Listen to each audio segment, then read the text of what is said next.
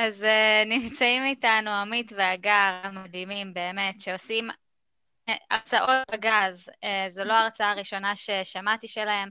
הם uh, מתנדבים אצלנו ביוניסטרים ונותנים לנו באמת הרצאות מדהימות, ובלי קשר אני ממליצה להיכנס לעמוד שלהם לראות. Uh, אני עוקבת. אז uh, אנחנו יכולים ל... עמית והגר, הבמה שלכם.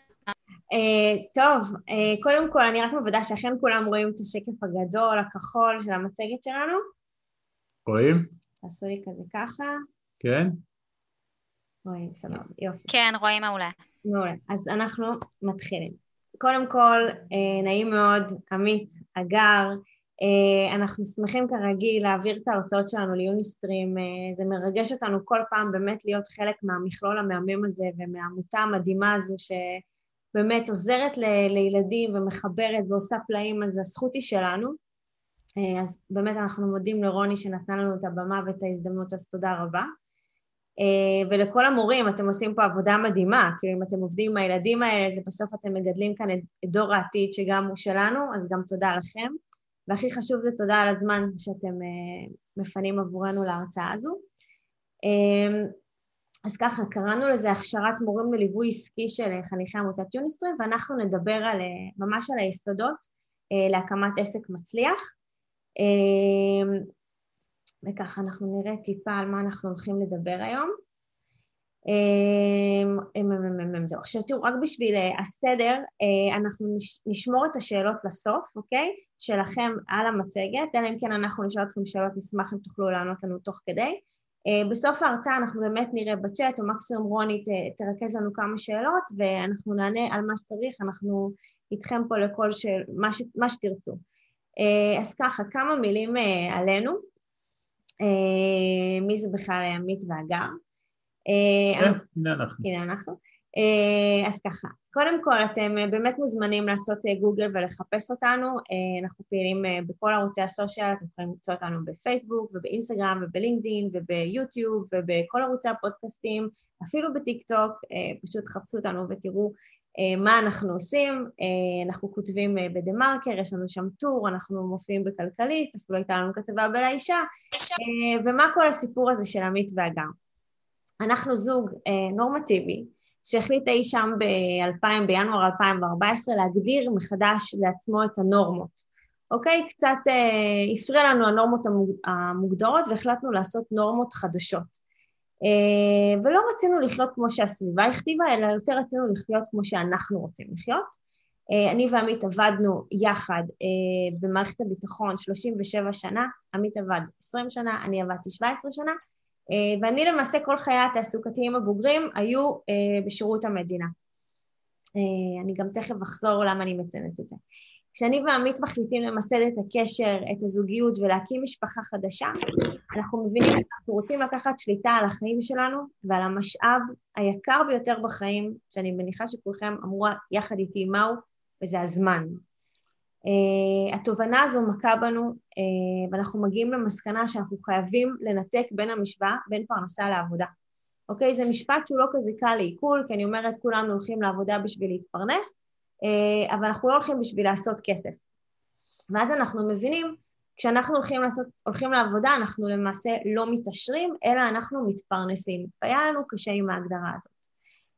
אני ועמית מבינים שאנחנו חייבים לפרוץ את תקרת הזכוכית שיש לנו מעל הראש, ואנחנו רוצים לפרוץ אותה ביג טיים, ואנחנו רוצים לצאת ממרוץ העכברים, ובגדול מה שאנחנו עושים באותו לילה, אנחנו מפסיקים למכור את הזמן שלנו תמורת כסף, ואנחנו מתחייבים לעצמנו באותו לילה שאנחנו משחררים לנו את הזמן על ידי יצירת הכנסות פסיביות שאינן תלויות ביגיעת כפיים, במרכאות אנחנו מחליטים שאנחנו לא רוצים לעבוד יותר תמורת הכסף, אלא לעשות איתו דברים אחרים, ואנחנו בונים את המודל שאנחנו חיים איתו עד היום, ולמעשה משתפים היום קהילה מאוד גדולה אה, של אנשים באיך אנחנו עשינו את הדרך שלנו ועוזרים לאנשים לייצר לעצמם הכנסות פסיביות ולהגיע לרווחה כלכלית.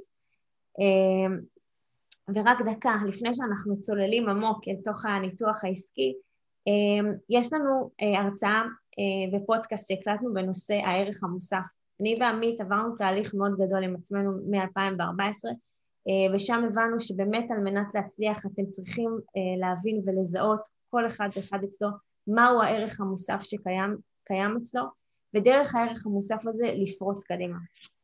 אני ועמית עסקנו בסוגיה הזאת הרבה, אה, ובסוף מצאנו את הערך המוסף שלנו, שהוא למעשה היה מה שהיה חסר לנו, שזה מורה נבוכים של איך לצאת לדרך, איך לדעת מה אנחנו צריכים לעשות, איך לייצר את מקורות ההכנסה הפסיביים, איך נכנסים לכל הרשת המטורפת הזאת ומבינים מה חסר לנו, עברנו תהליך מאוד ארוך, ותוך כדי שמיעה של חומרים בשביל שינוי mindset ולצאת מה comfort zone ולהתחיל לפתוח את הראש, שמענו הרבה אנשים מאוד אה, רציניים בתחום והבנו שאנחנו צריכים למצוא את הערך המוסף ודרך הערך, הערך המוסף אנחנו יכולים לפרוץ החוצה.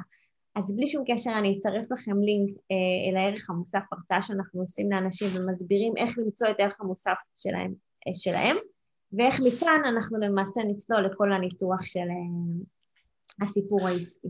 כן, אז מה שהגר סיפרה עכשיו בארבע דקות, אה, קודם כל אני לא אאשים אתכם אם לא כולם הבינו עד הסוף מה עשינו, כי עשינו באמת משהו אה, בעיניים שלנו מאוד מאוד פורץ דרך, אה, אם אני אעשה את זה נורא ציורי, המון שנים היינו שכירים, רדפנו אחרי הזנב, באיזשהו שלב החלטנו להפוך את המשוואה ולמעשה אנחנו הצלחנו לייצר לעצמנו איזשהו מודל של השקעות והכנסות פסיביות, שזה אומר שמגיע כסף הביתה מבלי שחייבים לנסוע לעבודה, זה לא מה שאנחנו לא עובדים היום, אבל הנה זה העבודה שלנו לדוגמה, מה שאנחנו עושים עכשיו, בסדר?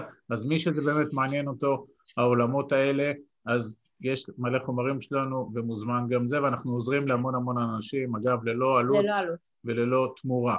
אז זה אחד. עכשיו, כיוון שבשבע שנים האחרונות צברנו הרבה מאוד מידע על, ה, על, ה, על הפן העסקי, אז כל מה שאנחנו הולכים לדבר היום, וכל מה שאנחנו מדברים עם יוניסטרים, הוא, הוא לא מהאקדמיה של מגדל השן, אלא מהאקדמיה של החיים, בסדר? כי אנחנו, לאגר יש שני תארים, תואר ראשון ותואר שני, ולי יש תואר ראשון ותואר שני, יש לנו מלא תארים, מלא זה, אבל אין שום קשר בין מה שלמדנו באקדמיה לבין העולם העסקי, וכל מה שאנחנו הולכים להגיד פה הערב זה מבוסס על ניסיוננו בשבע השנים האחרונות בעולם העסקי, כולל כל הדוגמאות שתהיינה פה, בסדר? אז חשוב מאוד מאוד אה, להבין, אין לנו טייטל של בוגרי תואר שלישי של המינהל לכל מיני אקדמיות, אבל יש לנו אקדמיה שלכם.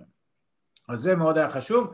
אני אתחיל ברשותכם בהשוואה הזאת בין המפעל העסקי לבין המפעל המשפחתי, זאת אומרת גם משפחה בעיניים שלנו זה מפעל ויש לנו משפחה עם חמישה ילדים, אנחנו שבעה אנשים וגם המפעל ש, אה, או העסק או הרעיון שביוניסטרים רוצים חניכים לייצר בסוף י"א או בסוף י"ב כפרויקט סיום, כהזנק, כסטארט-אפ, זה מפעל. אז אנחנו אומרים, יש דומה ושונה.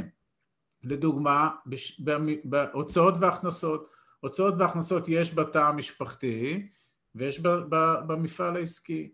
ניהול תקציב יש בתא המשפחתי ניהול תקציב, או לפחות אמור להיות תקציב, וחייב להיות גם ניהול תקציב בעולם העסקי.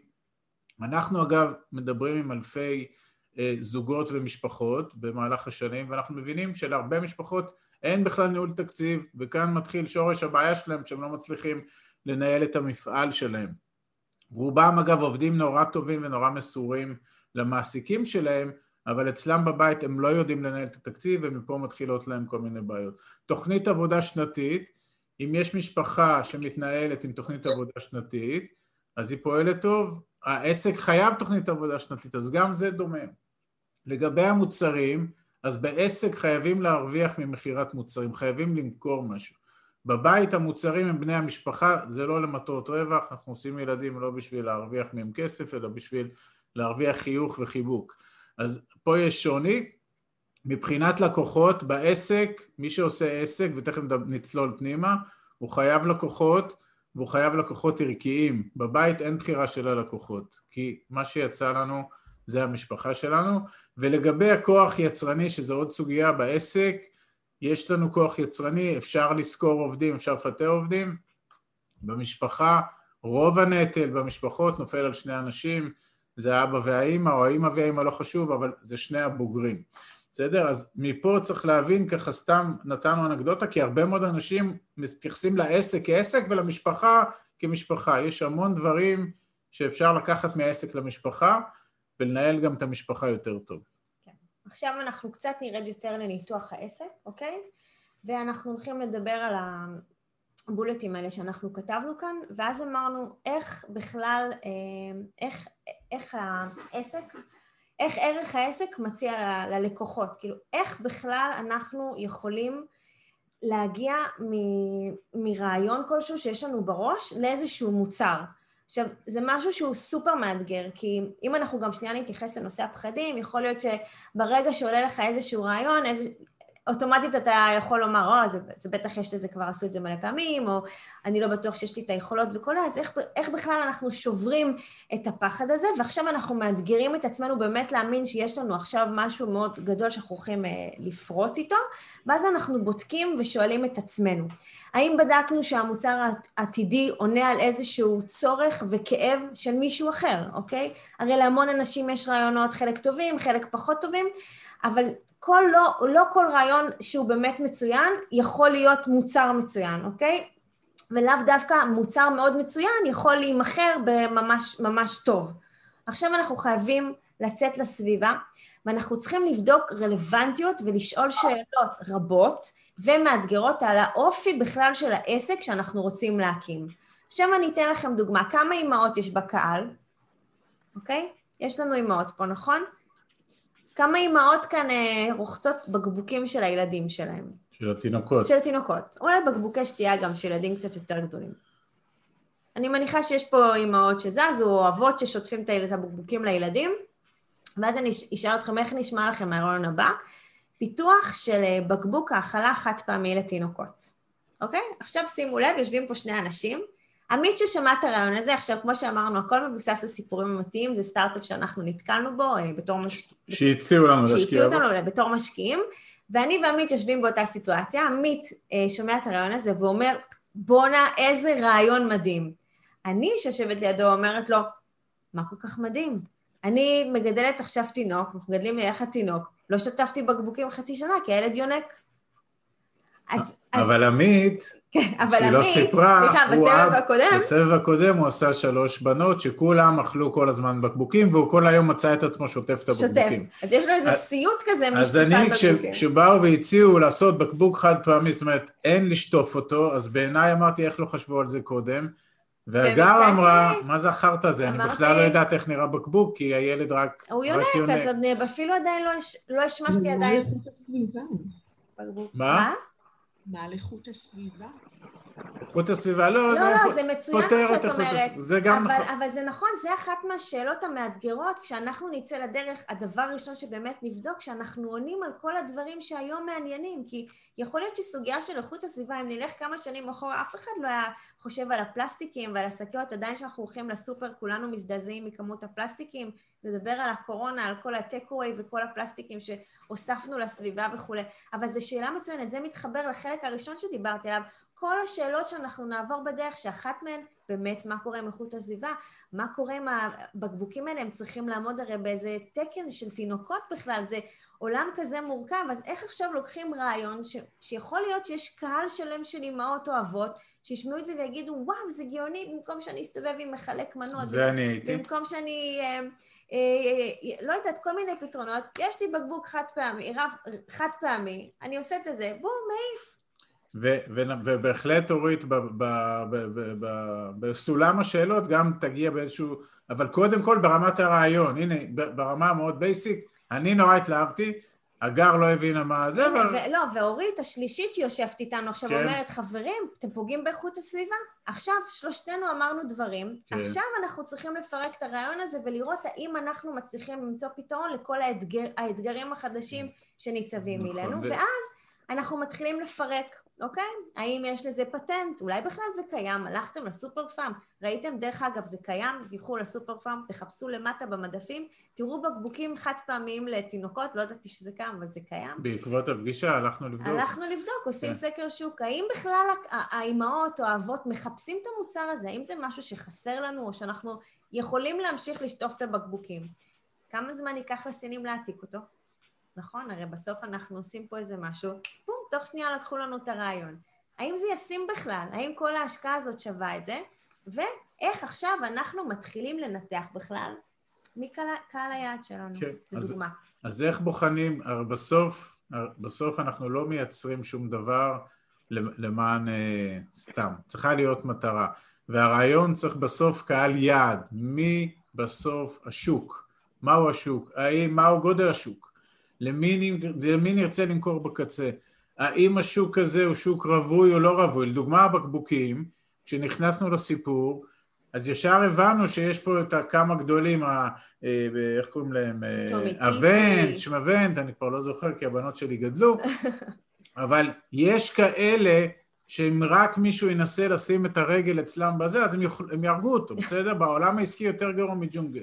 ואמרנו, הרי לא כל, אף פעם צריך להבין גם, וה- והחניכים צריכים להבין, שלא כל השמונה מיליארד איש על כדור הארץ הם קהל היעד שלי, כי תמיד יש את זה, אני, מספיק לי למכור במבה אחת לסיני, שכל סיני אחד יאכל במבה אחת, זה בסדר, אבל זה לא הולך ככה על, על, על כל מוצר, ואת הדברים האלה צריך מאוד מאוד אה, מאוד מאוד אה, לדעת. מצד שני, מצד שני, יכול להיות, ויש גם עסקים שיש להם מעט מאוד לקוחות, מעט מאוד לקוחות, והלקוחות האלה הם אומנם מעטים, אבל הם מאוד מאוד איכותיים.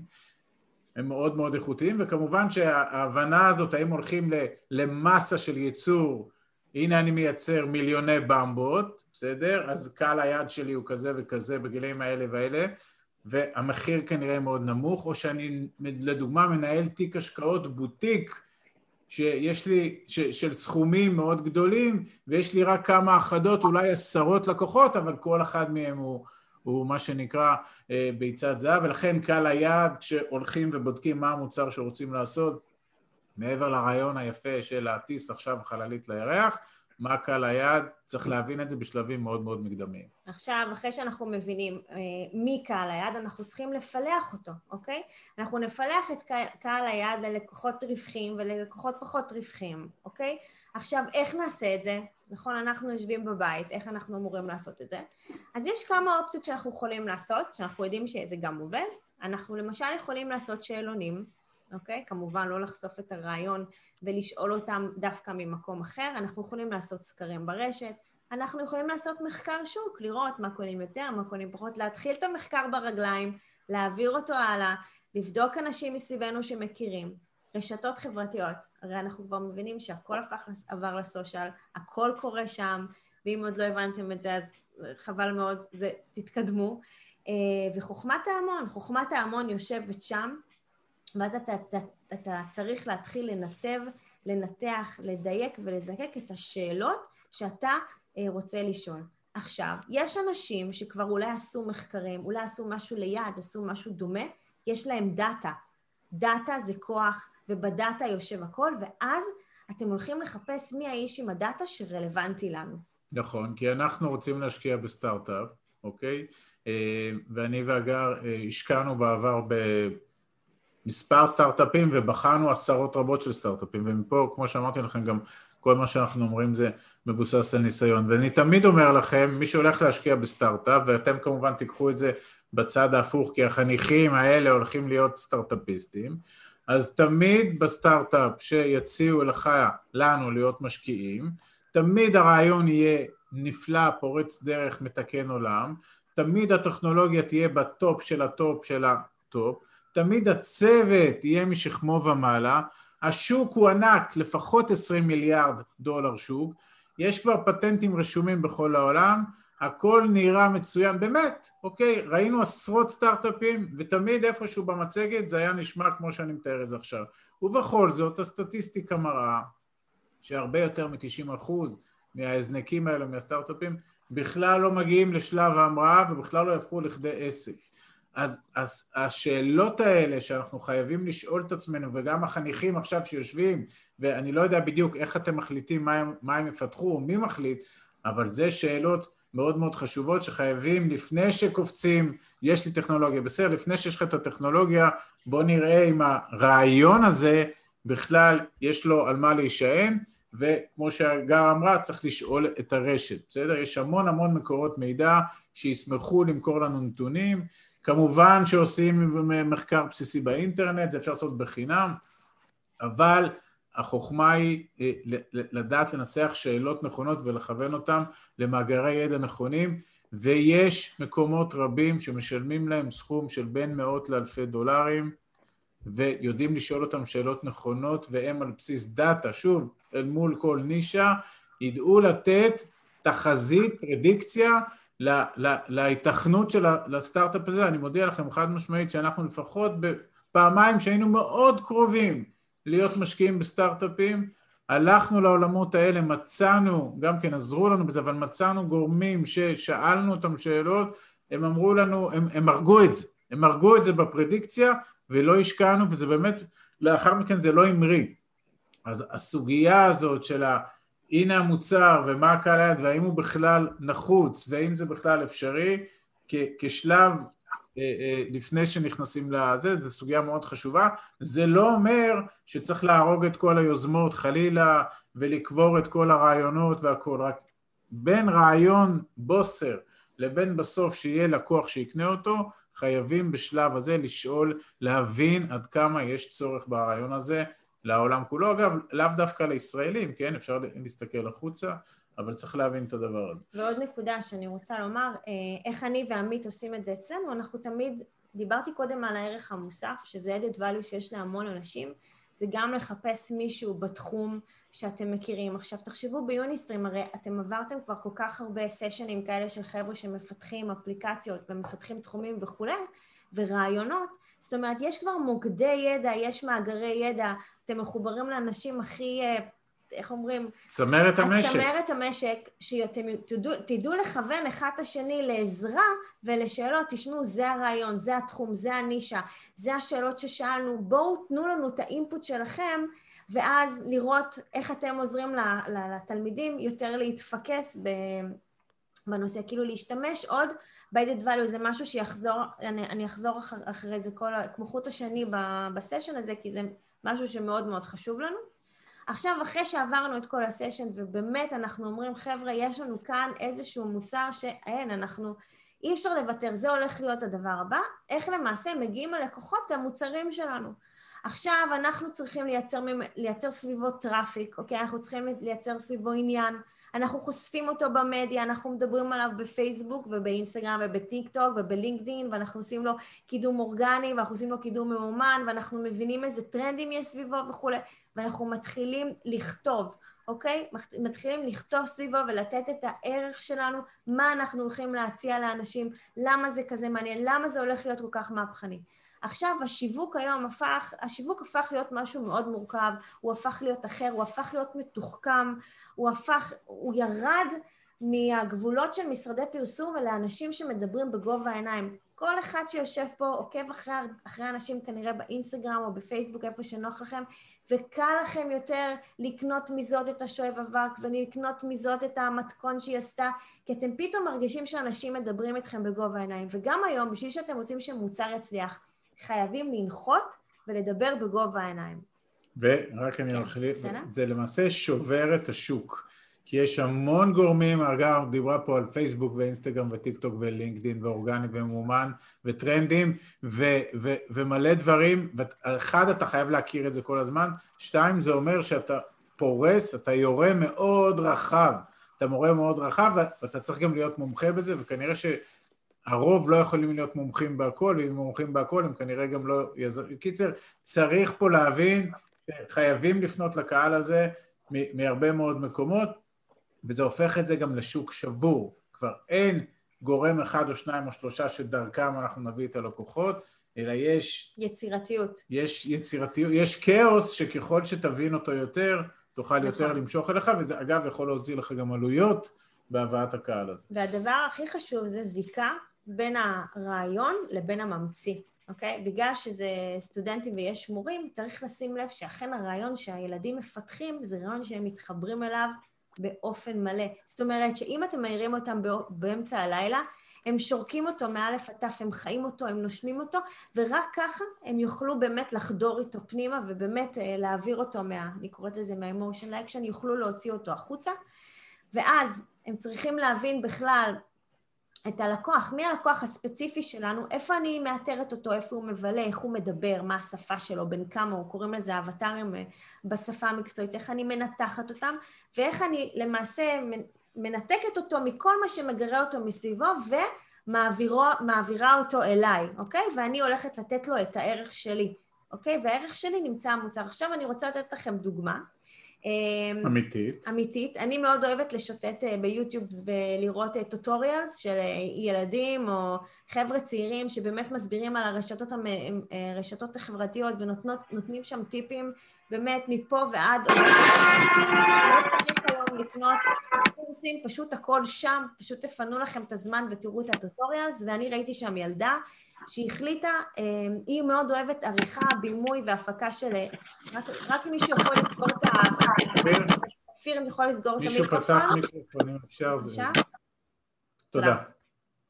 אז uh, אני שוטטתי וראיתי את הילדה הזו שמאוד מתעניינת בצילום ובימוי והפקה של תוכניות, והיא נורא רצתה לפרוץ באינסטגרם, uh, והיא התחילה לנסות כל מיני דברים. בהתחלה היא העלתה כל מיני סצנות ונתנה את האינפוט שלה על הבימוי, על ההפקה וכולי, וראתה שהסרטונים שלה לא כל כך צוברים תאוצה. ואז חלק מהסרטונים קיבלו קצת יותר צפיות, חלק מהסרטונים קיבלו פחות צפיות, ואז היא התחילה לנתח מה עבד בסרטונים האלה שלא עבד בסרטונים האלה.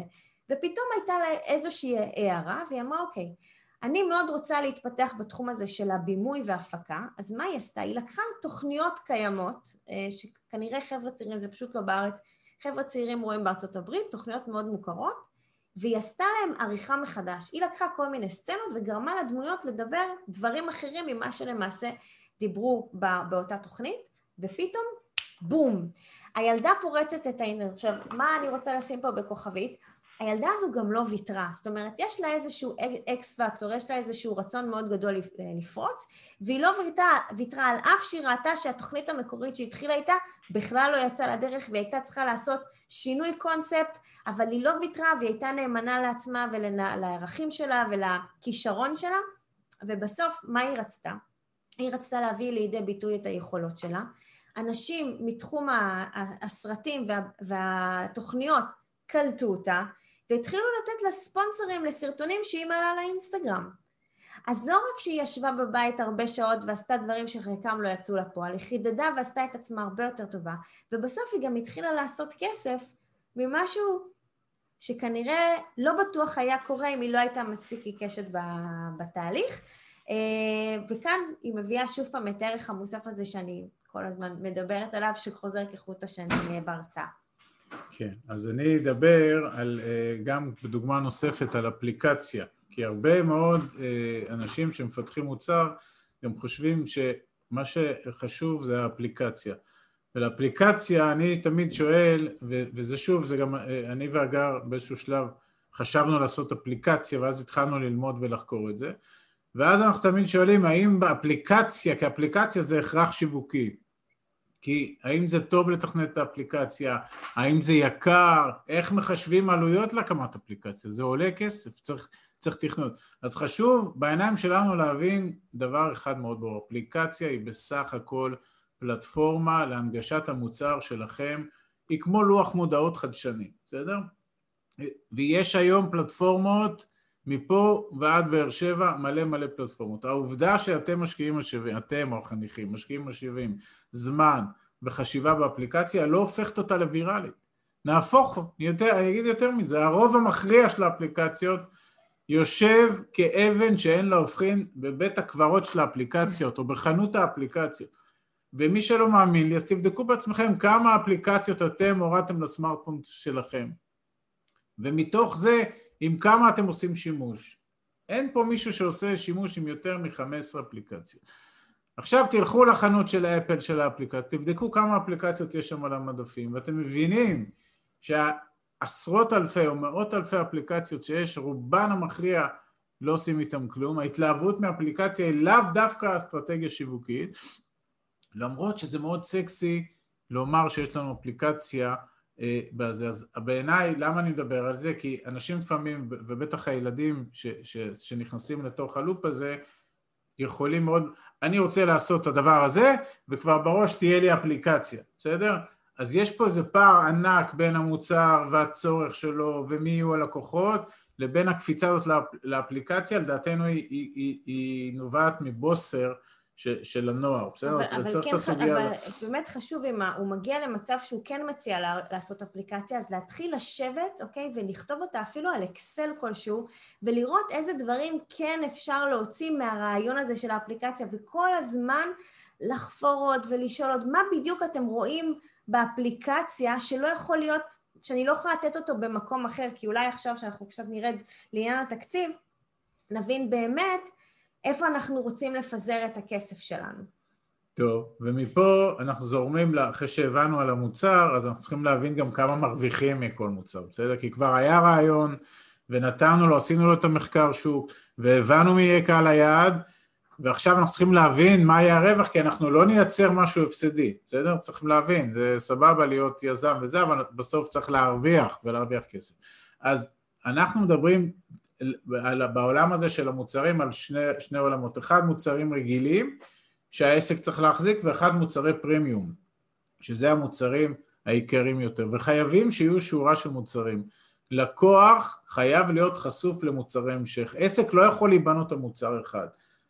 אין עסק שרוצה לשרוד לאורך זמן שיש לו רק מוצר אחד, אפילו עכשיו ראיתי איזה פיצה זאת, דומינוז? ש... כן, כן, דומינוז. אתמול ראיתי פרסומת של פיצה דומינוז שהם מוכרים אה, שווארמה. רגע, לא, לא. ומה היה הקופי בפרסומת? הם לא דיברו כשהתחילה הפרסומת הם לא דיברו על זה שיש לפיצה דומינוס אה, דברים חדשים, כן. אלא הם נתנו לזה שלא אוהב פיצה לעשות את ההזמנה. כן, ואז הוא הגיע לפיצה דומינוס במקום ללכת לקנות את זה בשווארמה. ואז כמה מהאנשים שם, עכשיו חבר'ה שרואים את הפרסומת הזאת אומרים, היי, אני זה שלא אוהב את הפיצה ותמיד מבאס את החבר'ה לא להזמין. אוקיי, אז אנחנו לא עושים פרסומת לזה, אנחנו אומרים, מוצ... עסק חייב שיהיו לו הרבה מוצרים, ועסק שיהיה שעון על מוצר אחד. למה זה חשוב? כי כשהילדים האלה יתכננו את, ה, את האקזיט או את המוצר שלהם, הם חייבים להבין שיהיו גם בהמשך, זה אומנם קצת חזוני, אבל בשלב התכנון הם חייבים לראות line של מוצרי המשך. נכון יהיה ליצור מוצרים ראשוניים שמאופיינים במחירים נמוכים יחסית, כדי להכניס אותם לבית הלקוח, בסדר? אולי הדוגמה הכי טובה בהכנסה לבית הלקוח זה, זה, זה אלקסה של, של אמזון, שהוא דוחף את הדבר הזה לבית של האנשים והופך אותה לבת בית, אבל היא דרכה כל הזמן מזמינים עוד ועוד ועוד מאמזון. כשהלקוח אסף אליו את המוצר הראשוני, הכניס אותו לבית, קיבל ממנו ערך, חייב, הערך חוזר כל הזמן, יהיה לו כבר יותר טבעי לרכוש את המוצר הנוסף מהמותג שלנו, והמוצרים הנוספים כבר היו יקרים יותר ובעלי ערך יותר.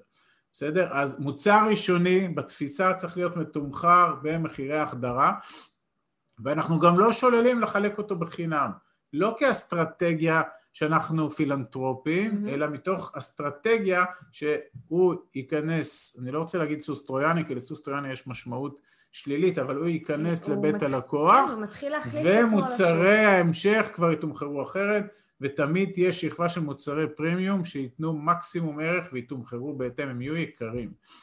עכשיו אה, אנחנו נמשיך. אני רוצה לתת לכם דוגמה, אם יש מישהו שהוא יועץ אה, משכנתאות, אוקיי? עכשיו יש המון יועצי משכנתאות בשוק ויש מישהו שבאמת רוצה לבדל את עצמו. אה, לבדל את עצמו ולעשות את עצמו מיוחד, אז הוא אומר, רגע, מה אני אביא, עוד פעם הערך המוסף, לתוך השוק הזה של יועצי משכנתאות, ואעשה את עצמי קצת יותר מיוחד. אז אולי אני יכול לכתוב איזשהו טיפ בנושא, אולי אני יכול אה, לספר לאנשים סיפורים, מקרה אמיתי, תראו איך כאן הצלחתי אה, לחסוך לאנשים ככה וככה כספים. להתחיל לשתף אנשים בהוויה שלו בתור יועץ משכנתאות, ולתת להם משהו אחד לפני, שלמעשה הם יקנו את השירות שלו הגדול יותר, כמו שאמרנו איזשהו מוצר החדרה, שיספר למה הוא כל כך טוב ומיוחד במה שהוא עושה, על מנת שאחרים יוכלו להתחבר אליו, לקבל את זה, אבל תמיד יהיה להם ככה בראש, מאחורי הראש, בתת מודע, הם יזכרו שהיה איזה מישהו שנתן לי בתחום והעשיר אותי בתחום הזה, סתם דוגמה של המשכנתאות, ואני אחזור אליו לקבל ממנו את השירות שלו בעלות אה, גבוהה יותר, נכון? כן. אוקיי, okay, okay, אז כן. זה היה דוגמה איך היועץ משכנתאות שותל איזשהו ספר בבית של גורם כזה או אחר, הספר הזה שיקראו לו משכנתה לא יודע מה, יהיה שם בארון הספרים, אנשים יעברו יראו אותו, ויום אחד מישהו מבעלי הבית ירצה לקחת משכנתה וימשוך את הספר הזה החוצה ואז יחזרו לה. אז, אז זה עוד דוגמה. עכשיו צריך להיות גם הבנה מה היקף המכירות, מה הצפי של היקף המכירות, כי אמרנו יהיו כמה מוצרים, אבל גם מה ההיקף, מה צפי הכנסות, מה יהיה קצב החדירה לשוק, זה דברים שהילדים צריכים כבר לתכנן בתוכנית העסקית, שהם ממציאים את אותו, לא יודע מה, אצלכם ביוניסטרים, הם צריכים לחשוב מה יהיה צפי הכנסות, קצב חדירה לשוק, האם זה בישראל או בחו"ל, בסדר? שתי השאלות שחייבים לקבל עליהן מענה, מתי העסק שלנו צפוי להיות רווחי, ומה יהיה קצב ה-burn rate, מה קצב שריפת המזומנים, כי עד השלב של עמידה על הרגליים, העסק יצטרך מימון חיצוני.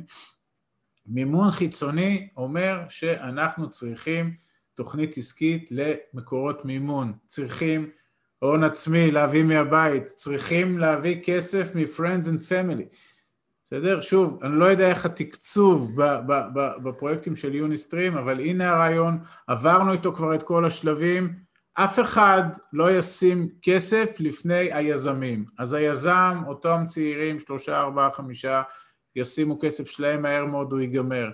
ואחרי זה צריך friends and family, חברים ומשפחה, צריך גם לפנות אליהם. ואחרי זה יהיה שלב של הכנסת שותפים ומשקיעים וכאלה. ומעשה מנהלי המיזם יגלו שסוגיית תזרים המזומנים, וזו המילה הכי חשובה פה, סוגיית תזרים המזומנים בעסק שלא מייצר רווח היא מורכבת מאוד, היא דורשת זמן לא פחות מפיתוח המוצר או העסק עצמו. ולכן כתפיסה הילדים האלה צריכים להבין שלצד המנכ"ל וה-CTO שמנהלים את הפרויקט צריך גם CFO, כלומר סמנכ"ל כספים או גורם כספים שחייב מתחילת המיזם לנהל את הדבר הזה, זה לא יכול להיות בחצי קלאץ', זה לא יכול להיות מישהו ש... אה, אה, חסר לנו עשרת אלפים דולר, רוץ תחפש אותם, בסדר? זה לא יכול להיות ככה, וצפי הרווחים יהיה נגזרת של אסטרטגיית המכירות הצפויה אחרי שלב הפיתוח. הרבה פעמים התוכנית בתחילת המסע, התוכניות של, של הפרויקטים מקבלות תפניות חדות במרוצת המסע וברוב, ברוב ההזנקים, ברוב הסטארט-אפים גם שאנחנו מכירים, היה פער ענק בין הרעיון הראשוני שנהגה לבין המוצר שיצא בסוף, והדבר הזה מחייב גם גמישות מאוד מאוד גדולה, ואני מספר לכם עכשיו דוגמה שוב על סטארט-אפ אמיתי, שאנחנו אגב גם משקיעים בו, של חברה שמייצרת גלאים מתוחכמים למניעת ירי כוחותינו על כוחותינו, מה שנקרא בשפה הצבאית ירי דוץ. אה, הסוגיה אולי הכי כואבת בצבאות, וזו סוגיה שנולדה במוחם של פורשי צה"ל, הם היו קשובים לבעיה הכואבת הזאת והם תכננו, הם פיתחו את הטכנולוגיה פנטסטית והם תכננו להתחיל לשווק את המוצרים למי הכי רלוונטי, לצבאות ולמשטרות בעולם, מי יורה אחד על השני? צבאות ומשטרות או ארגוני אה, מלחמה בטרור וכאלה. אבל אז במקרה או לא במקרה הם בכלל גילו בשלב מוקדם ששוק הציד בארצות הברית, בסדר? בארצות הברית 330 מיליון איש, יש 24 מיליון ציידים בארצות הברית והציידים האלה מעורבים באלפי תאונות ירי דו צדדי מדי שנה, הם פוצעים אחד את השני, הם הורגים אחד את השני, אתם יודעים, הם עושים ציד כזה משוכלל ועם כלבים וזה, אז הם גם יורים בכלבים שלהם בטעות והם גם יורים בחברים שלהם, ובאמת אלפי אלפי תאונות. ואז הם הלכו וחקרו את השוק הזה והתברר שיהיה הרבה יותר קל לחדור עם, לשוק עם מוצר קטן לציידים שמתלבש על הנשק שעולה כמה מאות דולרים, מאשר לעמוד בתנאי מכרז ארוך מאוד ויקר שלדוגמה צה"ל יכניס לחטיבות השריון שלו איך הטנקים לא יראו על החי"ר, תנסו להבין. ואז החברה הזאת הבינה שלמעשה הצבאות זה באמת הלקוח פרימיום שלה אבל כדי להשיג לקוח שהוא צבא של מדינה, רצוי להתחיל עם לקוחות קטנים שיתחילו להזרים כסף לקופת העסק, כי העסק כל הזמן אוכל, ברנט, כל הזמן אוכל את הכסף, בסדר? אז הנה דוגמה באמת מהחיים לחברה שנכנסה עם טכנולוגיה, כמובן עברה את כל, כל המסלול שאמרנו עד עכשיו, פיתחה מוצר, ובמקום לשים אותו על הטנק, שמו אותו על הנשק של הצייד שרודף אחרי זה ברווז באוקלהומה. עכשיו, הבניית תקציב היא גם מורכבת אה, לא פחות מפיתוח המוצר והעסק כולו, כמו שעמית עכשיו נתן את הדוגמה, התחילו עם איזשהו משהו ענק, בסוף גילו שזה בכלל המשהו הקטן הזה שיכול לעשות את כל ה... אה, הטוויסט בעלילה, ובניית התקציב תכלול את כל מקורות אה, ההכנסה, מה המחיר שאנחנו צופים ממכירת המוצרים המוגמרים שלנו, איך נתמחר את המוצר, מה יהיו ההוצאות הקבועות והמשתנות, אנחנו נצטרך להפחית הפתעות, אני אומרת uh, במרכאות, כמו משכורות, חומרי גלם, מיסים, שכר דירה, חשמל ועוד דברים, ו, ועכשיו ניתן לחזות יותר טוב את העסק, אוקיי? לא שנגיע למצב שאנחנו רגע מופתעים, אוי, לא לקחתי בחשבון שאני גם צריכה לשלם לכל האנשים האלה בדרך, ואז הכל יורד לטמיון כי אני נופלת על כסף ולאו דווקא על רעיון, וגם נצטרך להבין מה זה עלות רכישת לקוח, אוקיי? כמה יעלה לנו להביא לקוחות? מה זה משפך שיווקי? איך נטפל בלידים שיגיעו? מה זה המרות? אמ, ו- ולמה לא, וגם חשוב מאוד להביא יועצים שמתמחים בניתוח הדאטה, אנשים מבחוץ שיראו את הנתונים ויגידו לכם בדיוק A to Z כמה זה הולך לעלות, מה אתם צריכים לעשות. הכספים האלה של ההתחלה, שאפשר לבזבז אותם בשביל שלהצליח הרבה יותר בסוף, הם, הם, הם must, אסור לוותר על התהליך הזה בדרך בשביל לעשות את המחקר היסודי ביותר, בשביל באמת להצליח אה, בכל הרעיון. יופי, אז יש גם מנועי צמיחה של העסק שחייבים איפשהו, אה, אמנם אנחנו בשלב ראשוני של פיתוח מוצר, אבל יש פה דברים שחייבים להתייחס אליהם בחיי העסק. זה אחד, סוגיית המחקר, R&D, מחקר ופיתוח, כי העסק חייב כל הזמן להמשיך לפתח עצמו. שיווק, שוב, גם אם יהיה לנו המוצר הכי טוב בעולם ולא נדע לשווק אותו, אז מה עשינו בזה?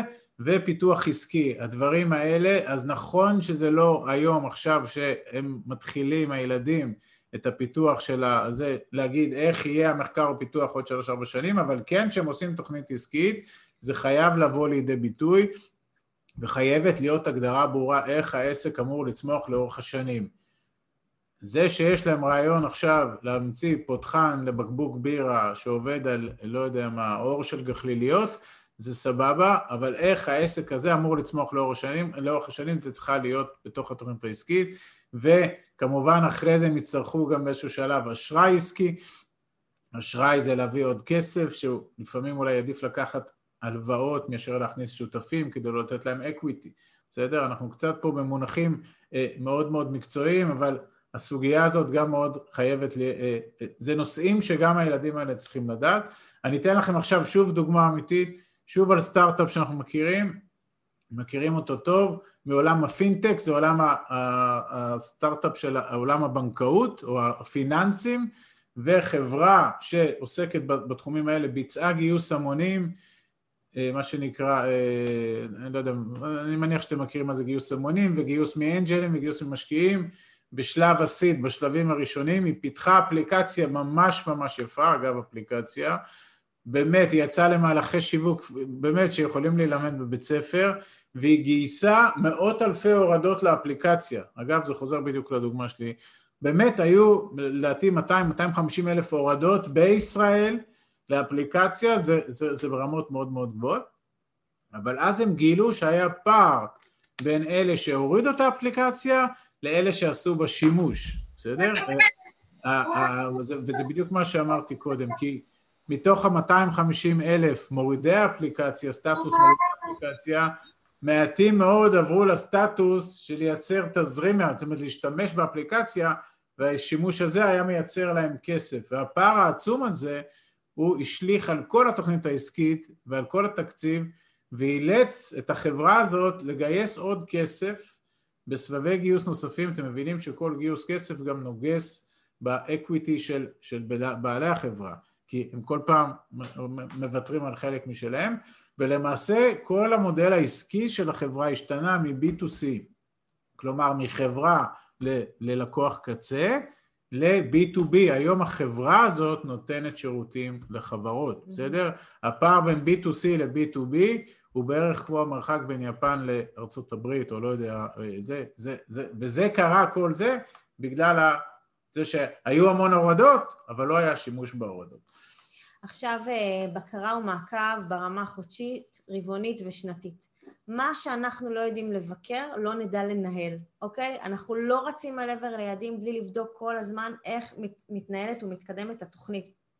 אין קיצור, קיצורי דרך בשלבים האלה, הכל צריך להיות במעקב. אין עסק שיכול להצליח ולצמוח רק מתוכנית ראשונית, זה בכלל לא יכול להיות דבר כזה. עכשיו אני ועמית, אנחנו נותנים לכם מהדוגמה שלנו.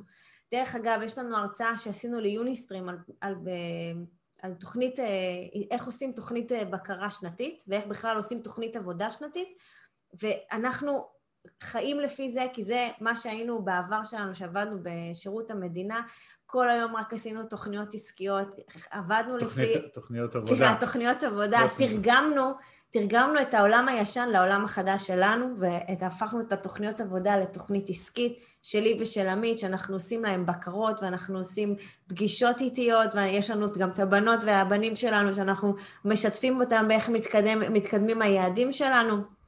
והכל מבוסס באמת על שילוב, הנה אנחנו מביאים את ה-added value שלנו מהעולם הקודם, מביאים אותו לעולם הקיים כי זה מה שעשינו, אני, אני זוכרת שאני שואלת את עמית ואני אומרת אנחנו כל כך טובים במה שאנחנו עושים בעבודה, למה אנחנו לא עושים את זה לעצמנו? ובואו ניקח את כל הכישרון שלנו ונשים אותו פה.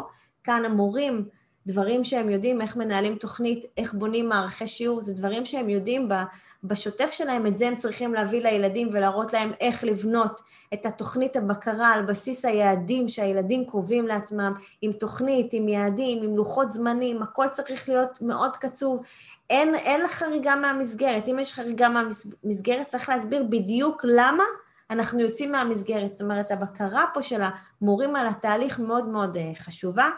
אמ, עכשיו נכון, אין באמת הלימה בין התוכנית שאנחנו, למשל אנחנו, התוכנית שהשקנו בראשון לראשון 2020, לבין התוכנית עבודה שבסוף עשינו ב-2020, שונה לחלוטין, כולכם יודעים, במרץ קיבלנו פה את הקורונה, ואז ישבנו ומיד עשינו חשב מסלול מחדש, ואמרנו איך אנחנו הולכים להתמודד איתה, מה זה אומר, מה המשמעויות, היה לנו ראש פתוח לקחת את הסיטואציה ולהסב אותה לטובת הקהילה שלנו ולטובתנו, וזה מה שעשינו. כנ"ל לגבי הילדים, הם מתחילים עם רעיון כלשהו, הוא כנראה יעבור תהפוכות בדרך, כמו שאני ועמית ראינו בלייב, קורה בחיים שלנו מול הסטארט-אפים שהיינו חלק, חלקם השקענו, חלק לא, וראינו באמת איך הכל משתנה, כל הזמן צריכים להיות עם יד הדופק ולהבין מתי למעשה אנחנו יודעים אה, לעשות את החישוב אה, מסלול מחדש. אוקיי, okay. השלב הבא זה שלב הטקטיקה והאסטרטגיה, אנחנו קוראים לזה רגליים בבוץ וראש בעננים. הרגליים בבוץ זה הטקטיקה עד רמת הבורג, והראש בעננים זה אסטרטגיה, כי עסק שרוצה לפרוץ חייב לחשוב בגדול. זאת אומרת, הילדים האלה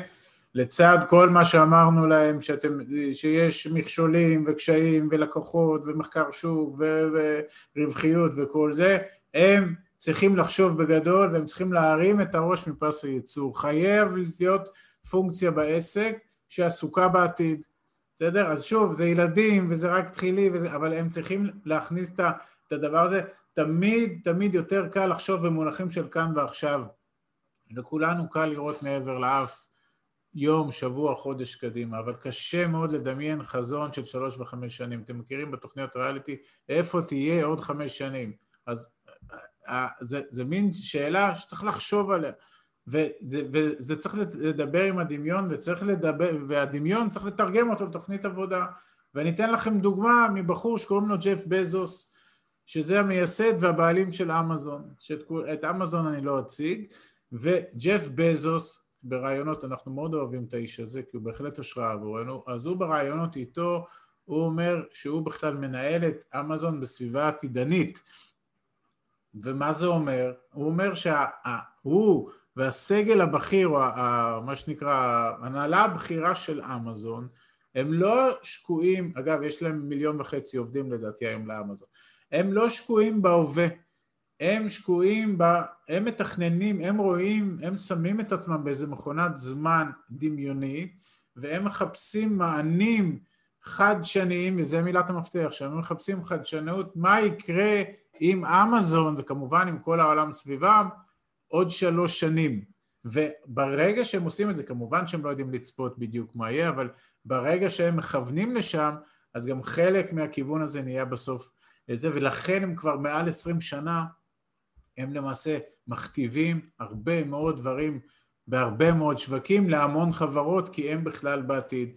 ואז הוא גם מספר, כשאומרים לו, ג'ף, איזה יופי היה הרבעון האחרון שלכם בבורסה, עליתם ב-15 אחוז, או אוי ואבוי, איזה רבעון גרוע היה לכם עכשיו בבורסה, ירדתם ב-2 אחוז, הוא אומר, זה בכלל לא מעניין אותי, הרבעונים האלה, כי אני לא פה, אני כבר, הרבעונים האלה כבר שקללתי אותם, כבר, הם כבר פה, ותראה את הצמיחה של החברה, לא מעניין אותי הרבעון, כי אני שלוש שנים קדימה.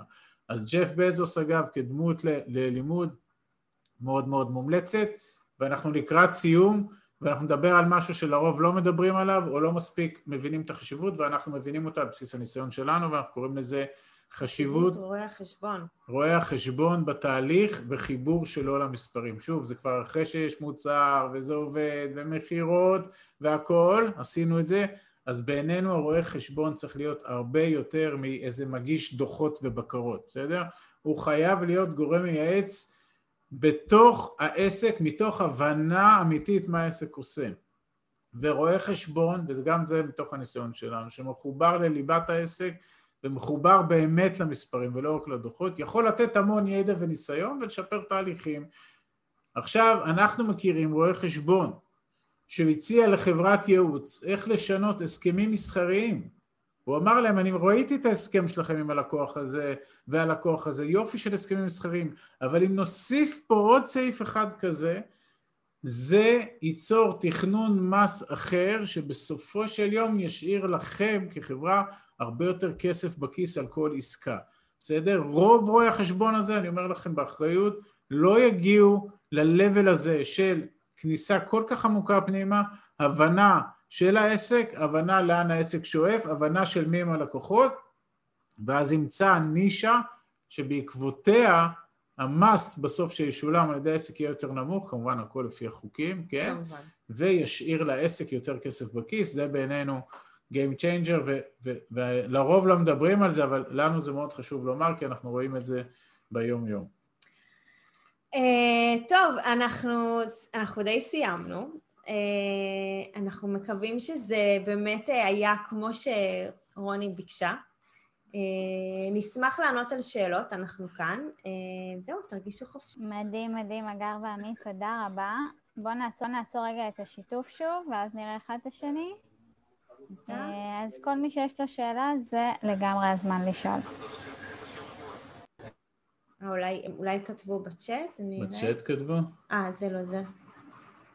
המפגש מוקלט, למי ששאל. המפגש מוקלט, גם אנחנו מעלים את זה ביוטיוב שלנו, יש לנו ערוץ גם. יוטיוב. אני גם אשלח לרוני את ה... מה שאמרתי לכם על התוכנית עבודה ועל הערך המוסף, זה באמת עושה closure לכל מה שדיברנו עליו. מעולה. אני אשמח שכן רגע תחשבו, כל המורים פה, אם יש לכם איזושהי שאלה שקשורה לקטע הפיננסי של התלמידים שלכם.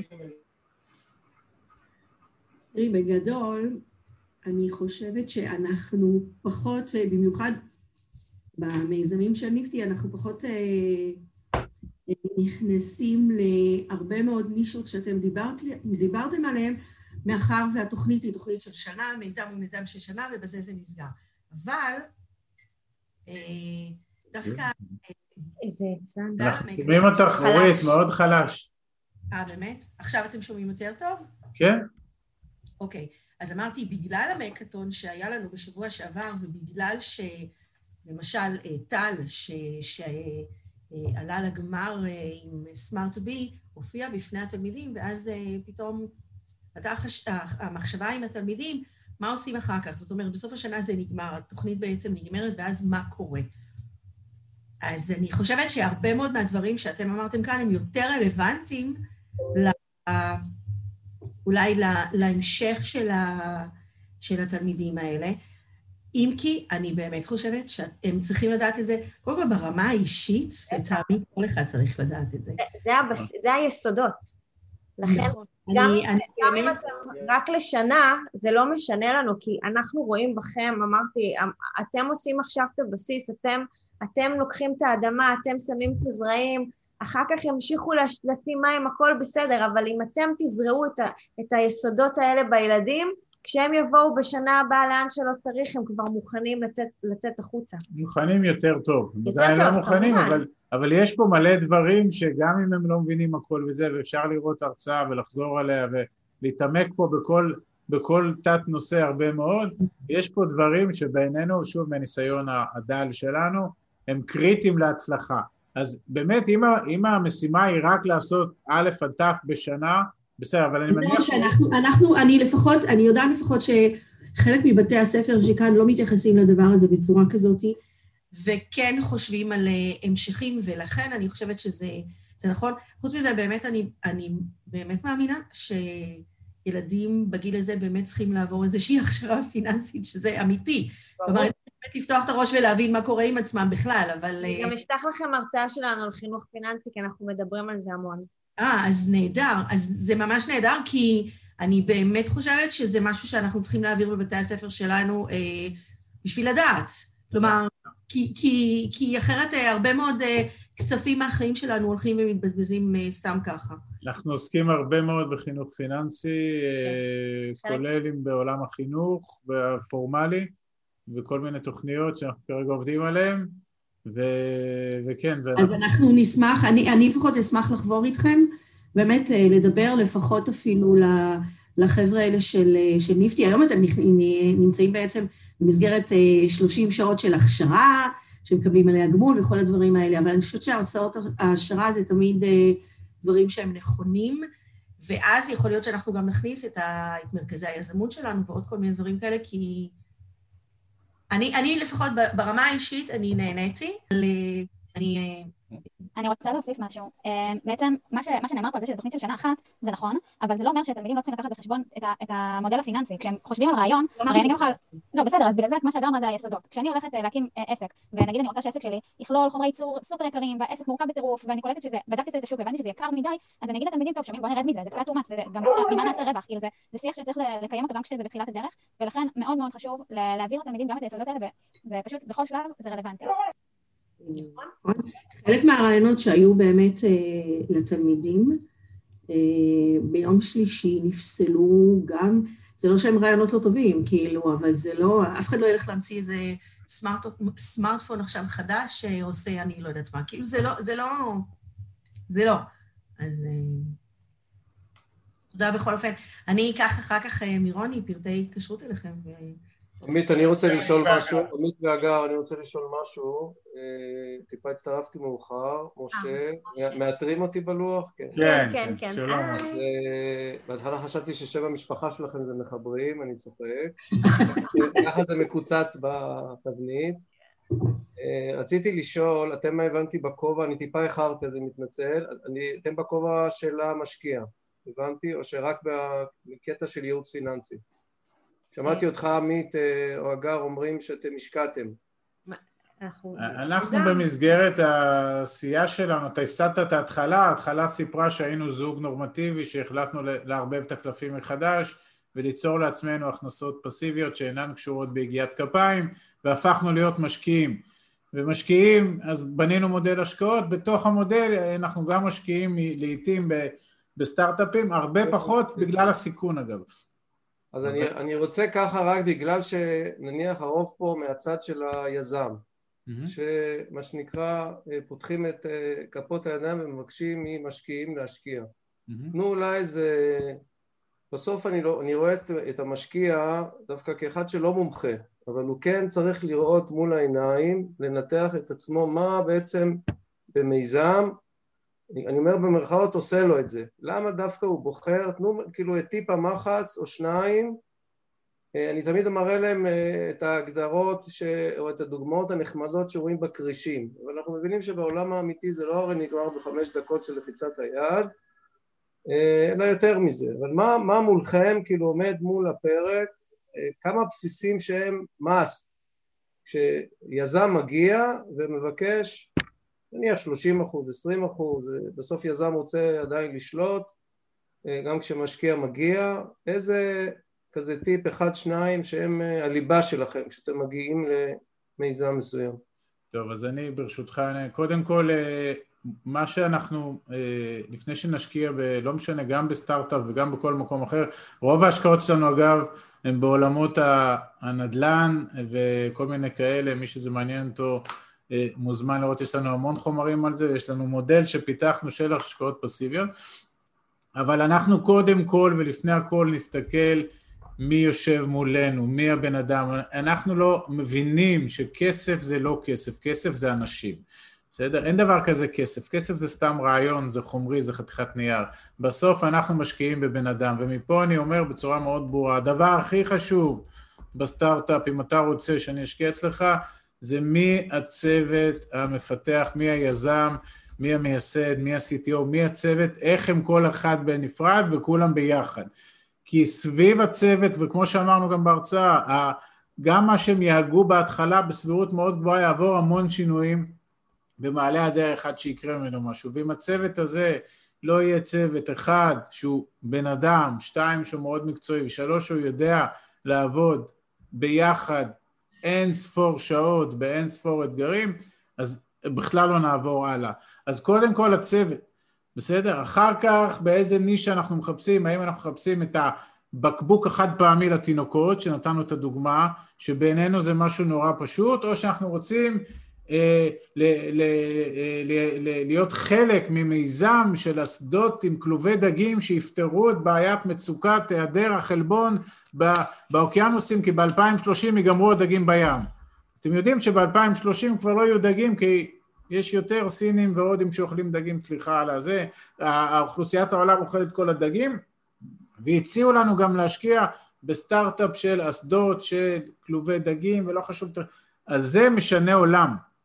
בסדר? אז כנראה שננסה יותר ללכת לעולמות האלה, ואחרי זה כמובן יש פה את השאלה של מתי נפגשים עם הכסף ומה הסיכונים ואיזה עוד גופים גדולים עשו לזה due diligence והאם נכנסנו לפני קרן או אחרי קרן ואם באנו, קיצר יש פה המון המון דברים אבל קודם כל בעיניים שלנו זה מי האנשים וזה נכון לא רק לסטארט-אפ, זה נכון לכל דבר גם אם אני הולך לקנות ממך אופניים או לקנות ממך פלאפל, בסוף אני קונה את הפלאפל ממשה, ממה שאתה משדר לי, ומי שאתה, ואיך שאתה מתנהג, ואיך שאתה... ואין, זה, זה ברמה הזאת. אנחנו קוראים לזה להסתכל לאנשים בלבן של העיניים ולדבר איתם בישראלית, אוקיי? לצורך העניין אנחנו עושים מודל של השקעות בעיקר של נדל"ן בחו"ל, אבל דרך חברות ישראליות, ואנחנו רוצים שהחברה הישראלית הזאתי תדע לתווך לנו את האוקיינוס. אז איך נדע מי הם? אז אנחנו עושים להם את הרנטגן שלנו, קודם כל אנחנו רוצים לשמוע אותם ולראות אותם והשפת גוף ולשמוע איך זה עובר ואחרי זה נעשה עוד מיליון מיליון מבחנים אחרים אבל קודם כל מי זה הבן אדם ומפה הכל נגזר ו- ו- ובן אדם מרשים גם ידע לסחוף אחריו ויש גם הרבה מרשימים שבאמת הם, הם שחקנים, הם ריקים, ריקים ולוקחים הרבה מאוד אנשים אחרים ומפילים אותם אז צריך לתת לדבר הזה מענה. מקווה שזה ענה לך קצת. כן, כן, תודה. אוקיי. מעולה. אז אנחנו צריכים אה, כבר לסיים. עמית והגר, המון המון המון תודה. תודה ובהצלחה שיהיה לכם.